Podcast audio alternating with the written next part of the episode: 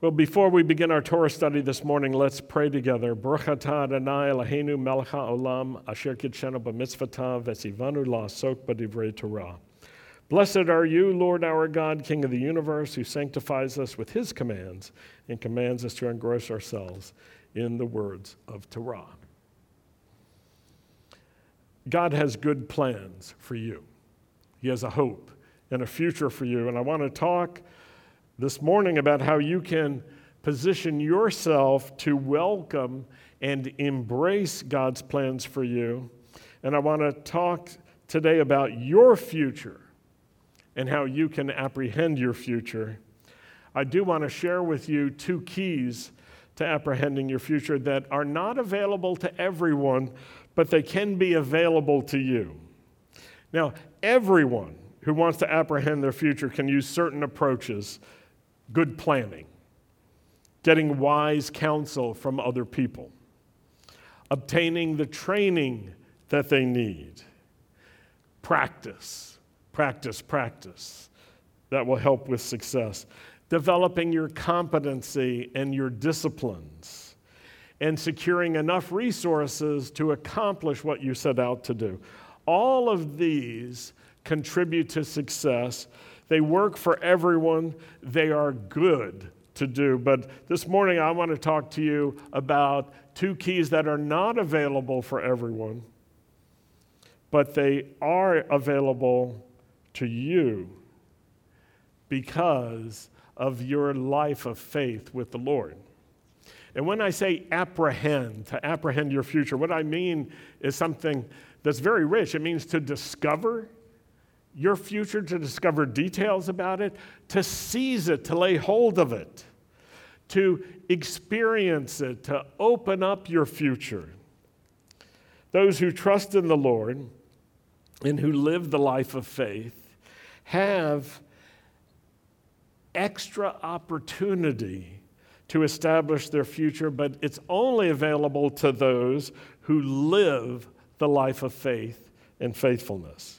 But before I start to share those two keys with you, the details of them, I want to begin by reminding you of something that is so foundational. Everything starts with the fear of the Lord, having respect for God, holding Him in awe. The fear of the Lord is the beginning of wisdom. And when we're talking about moving into your future, you need wisdom honoring the Lord, trusting Him, and being loyal to Him. Psalm 25 speaks about the great benefits and the blessings that come to those who fear the Lord.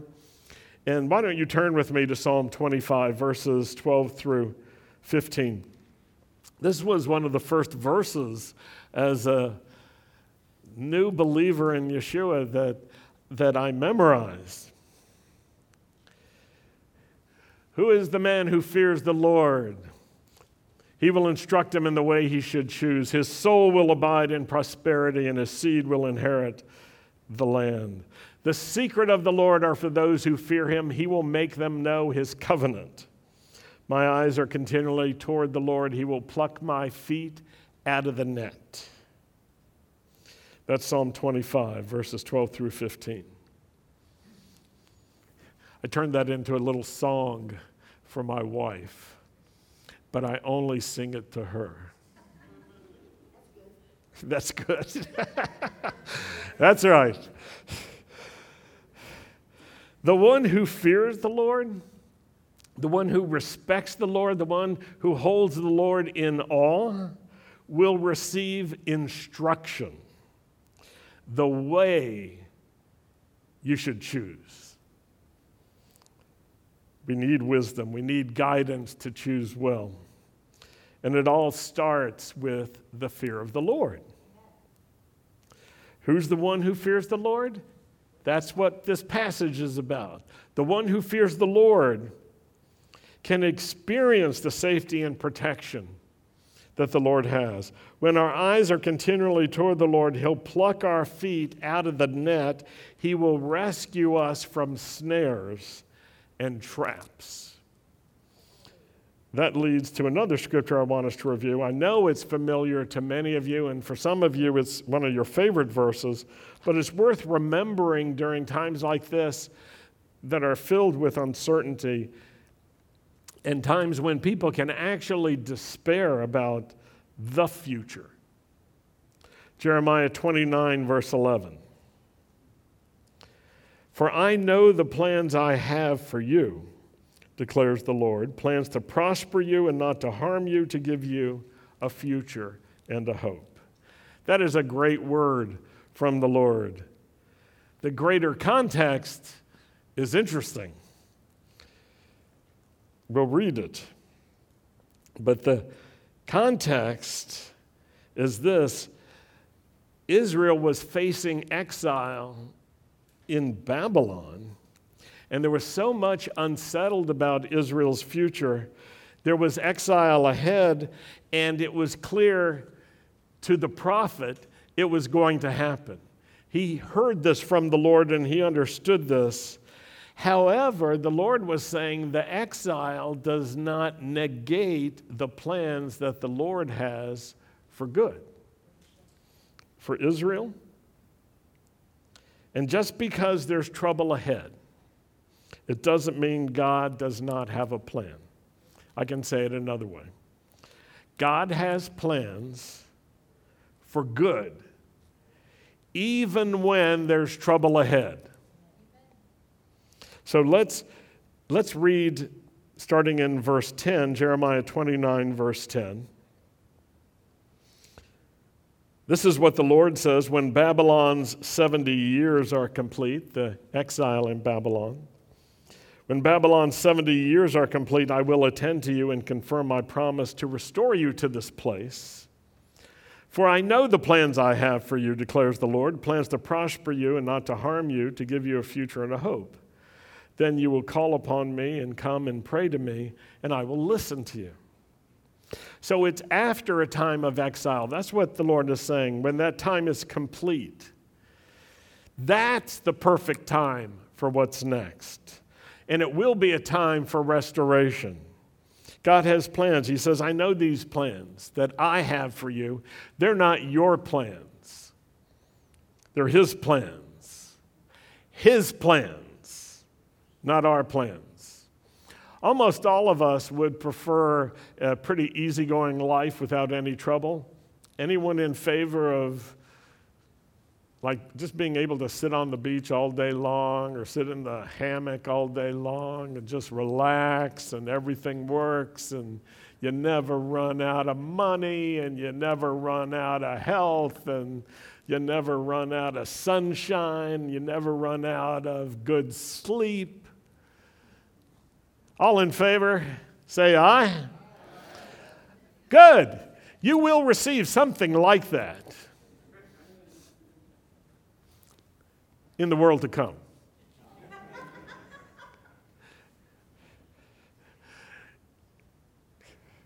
Yeah. And so most of us tend to pray according to our desire for ease and comfort and good but they're not always lined up with what God's plans are. That's what he's telling Jeremiah. There's going to be an exile and there's going to be restoration. I've got good plans. And some of us would say, How could good plans even exist if we're going into exile? That's what the Lord was telling the prophet. Yeshua taught us to pray to the Lord, Your will be done on earth as it is in heaven. Let's say that. Your will be done on earth as it is in heaven. And we can examine ourselves how often do we pray, My will be done on earth as it is in heaven. Often our most robust player, prayers come from what we want. But this is not about what we're trying to accomplish, it's about what God wants to accomplish plans to prosper and not harm you, to give you a future and a hope. So it's not about your dreams, it's not about my dreams, it's not about what we hope for ourselves. It's rather what God hopes for us. The secrets of the Lord are for those who fear him. It's not your 10 year plan, it's not your 30 year plan, it's not your vision board. These are good. But I'm talking about God's plans, not your plans. And it's good to remember that God is causing all things to work together for good for those who love Him and are called to His highest purposes. God has plans that are beyond our plans. They're secrets from the Lord. His plans are good for you. Now let's turn to what I mentioned at the beginning two keys that will help you apprehend your future, to discover your future, to, to even become aware of your future. The first key is in this week's Torah portion. The second key is in this week's Haftorah portion. The first key I could put this way that the fellowship that we have with the Lord puts us in a position to apprehend our future. The fellowship we have with the Lord, and I add a detail, and the service we give Him put us in a position to apprehend our future, specifically the future that God has planned for us. Your fellowship with the Lord is the key to even recognizing your future and to moving into it. And let me say this that there will be obstacles. Even as God reveals the future to you, your future, there will still be obstacles. Genesis 18 verses 1 through 11. And I'm going to use the David Levine Amplified Translation in order to express some things that are clear in the Hebrew but are often not expressed in English translations.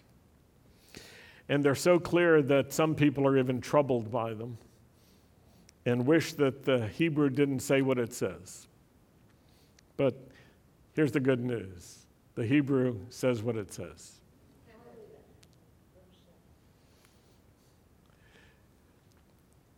Adonai appeared visibly and physically to Abraham by the oaks of Mamre as Abraham sat at the entrance to the tent during the heat of the day. Abraham raised his eyes and looked, and there in front of him stood three men. At other times, we've talked about how the people he sees look like men, but then later they look like angels, and then later they look like men, God, and angels, and it's all mixed up together. It's a beautiful hodgepodge, and we have to distill it. On seeing them, he ran from the tent door to meet them, prostrated himself on the ground, and said, Adoni, my Lord, or Sir, that would be a good translation into English. If I found favor in your sight, please don't leave your servant. Please let me send for some water so that you can wash your feet, then rest under the tree, and I will bring a piece of bread. Now that you've come to your servant, refresh yourselves before going on. Very well, they replied, do what you've said. So, just some comments. These people can be seen. Whoever they are, they can be seen and they can see. They can hear. They can speak. And they have feet, apparently dirty feet, that need to be washed. They're not apparitions. They're not like mirages or something out of the imagination. Verse 6 Abraham hurried into the tent to Sarah and said, Quickly, three measures of the best flour, knead it and make cakes. Abraham ran to the herd, took a good tender calf, and gave it to the servant who hurried to prepare it. And then he took curds, milk, and the calf which he had prepared and set it all before the men, and he stood by them under the tree as they ate. And they said to him, Where is Sarah, your wife? And he said, They're in the tent. Now, the language changes. Verse 10 He said. And the He said needs to be clearly understood.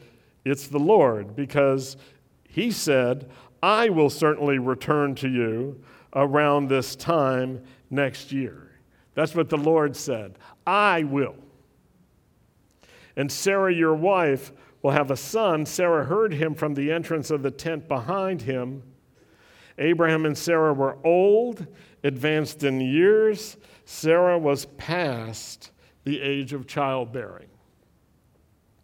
Okay, let's look at this. God came with a purpose and he came with some plans, and he planned to open up a new and an unexpected chapter in the life of Abraham and Sarah, one that would ultimately benefit all of humanity, including us.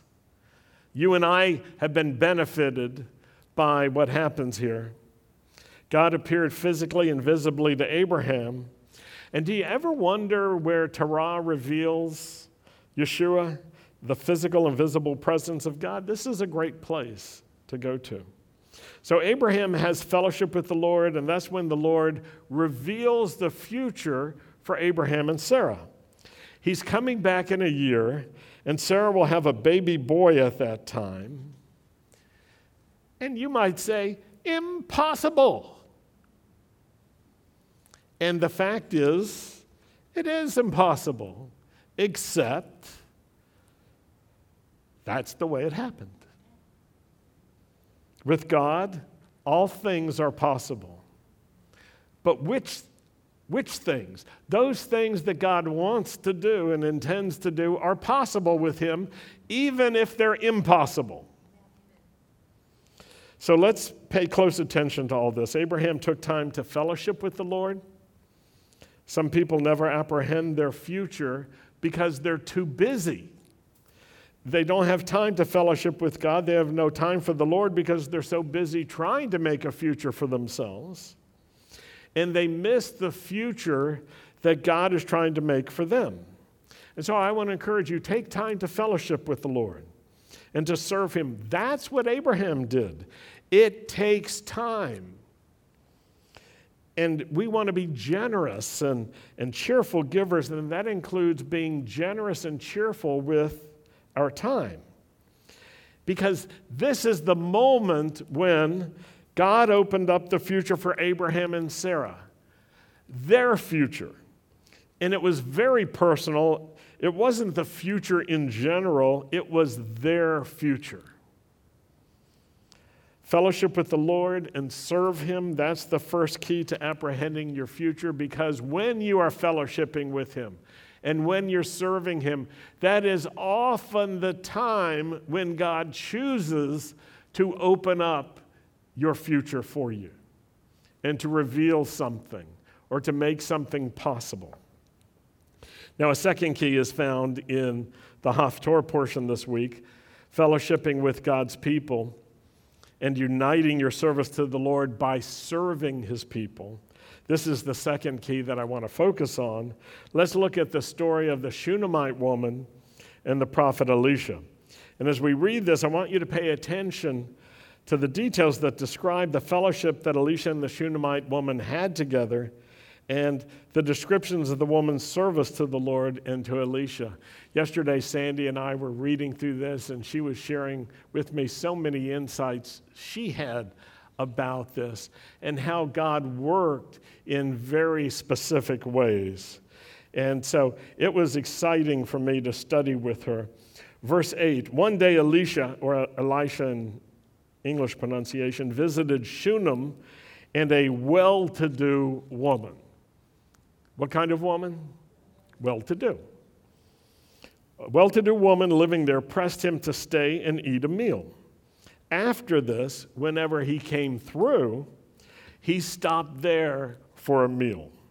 She said to her husband, I can see that this is a holy man of God who keeps stopping at our place. That's a funny way of putting it, isn't it? I think the emphasis is on he's a holy man of God. Please, let's build him a little room on the roof. We'll put a bed and a table in it for him, and a stool and a candlestick. Then, whenever he comes to visit us, he can stay there. He'll have his own room. One day, Elisha came to visit there, and he went into the upper room to lie down. And he said to Gehazi, his servant, Call the Shunammite. So he called her, and when she arrived, Gehazi said to her, to him, No, he said to him, Elisha said to Gehazi, Tell her this You have shown us so much hospitality. Let's underline that and say it together. You have shown us. That's right. You've shown us so much hospitality. What can I do for you to show my appreciation? Do you want me to say anything to the king for you or to the commander of the army? And she answered, I'm happy living as I do among my own people. He said, Well, what then is to be done for her? And Gehazi answered, There is one thing. She doesn't have a son, and her husband is old. And Elisha said, Call her. After he called her, she stood in the doorway, and he said to her, Next year, when the season comes around, you will be holding a son. Baruch Hashem. No, my Lord. She answered, Man of God, don't lie to your servant. But the woman conceived and gave birth to a son the following year when the season came around, just as Elisha had said to her. Sandy reminded me that, as in the case of Sarah, the Lord could have said, I have a son for you. Tomorrow morning you will wake up and you'll have a baby. That's not how he worked. He said, You're going to conceive and have a baby. And you remember, Michelle read this verse about Sarah's response this morning. She said, At this age, I'm going to have pleasure? And uh, everyone understood what that meant.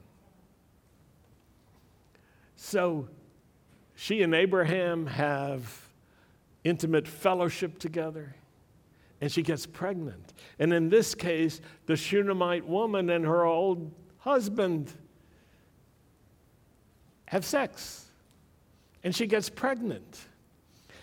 Now, when you think, hallelujah, think about being an old woman not in perimenopause, not in menopause, being through all that, if you will, and having an old enough body that you think time's up. And then you find out at this age, you're pregnant. Well, that's a crisis pregnancy under any other circumstance, but not this. But for Sarah and for the Shunammite woman, you know what it meant? They had to be pregnant. They had to be pregnant in a normal way. It's not easy to be pregnant when you're older.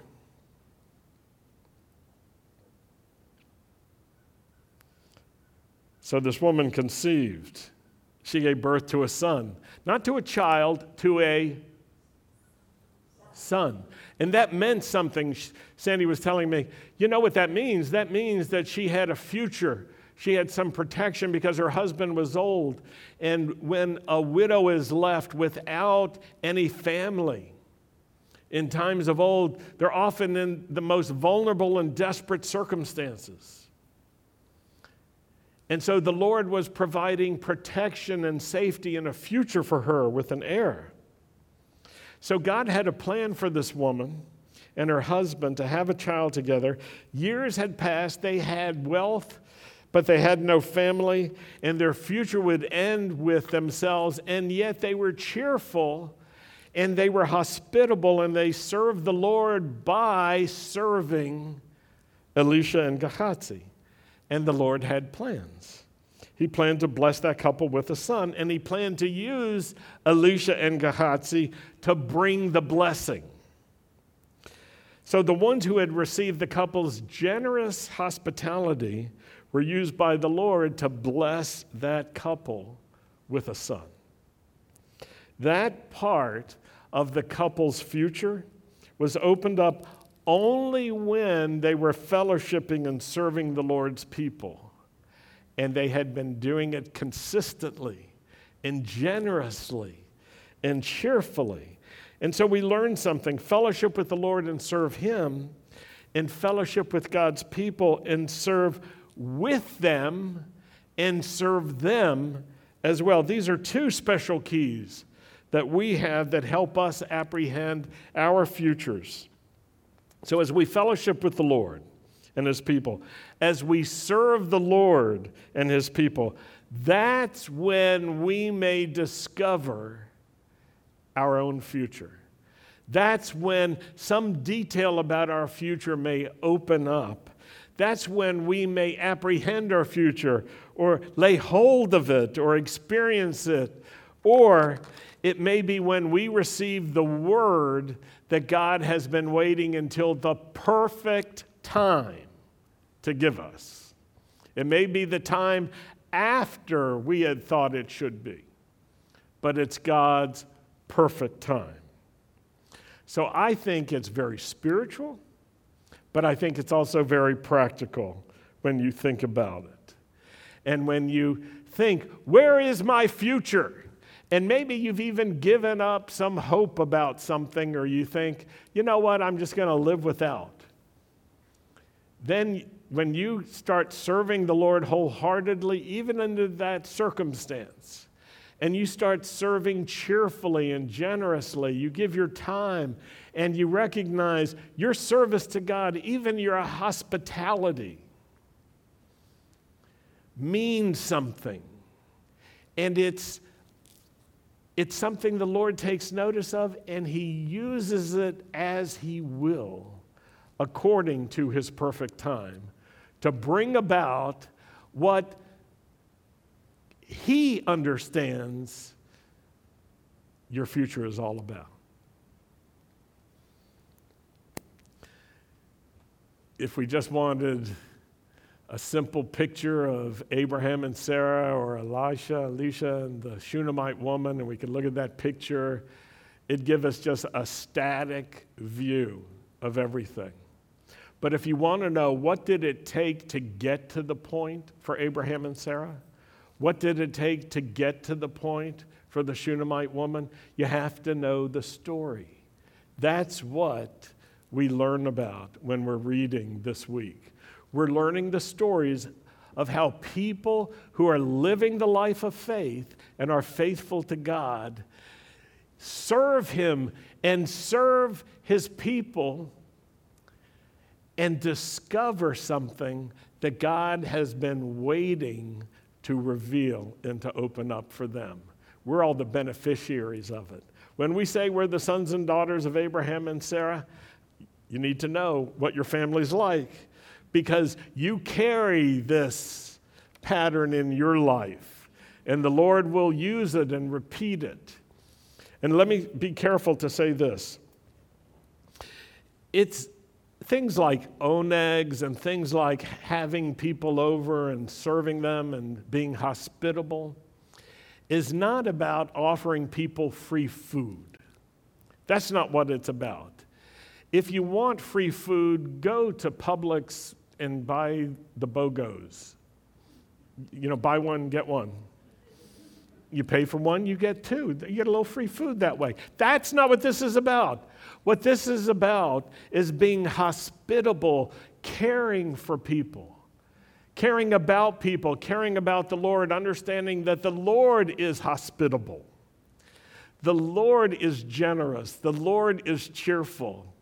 And the Lord often recognizes that the time is right when people recognize that they want to be cheerful and hospitable and generous in their service to God and to people. So then it's perfect timing. So I want to encourage you. What you're doing in service to the Lord means something.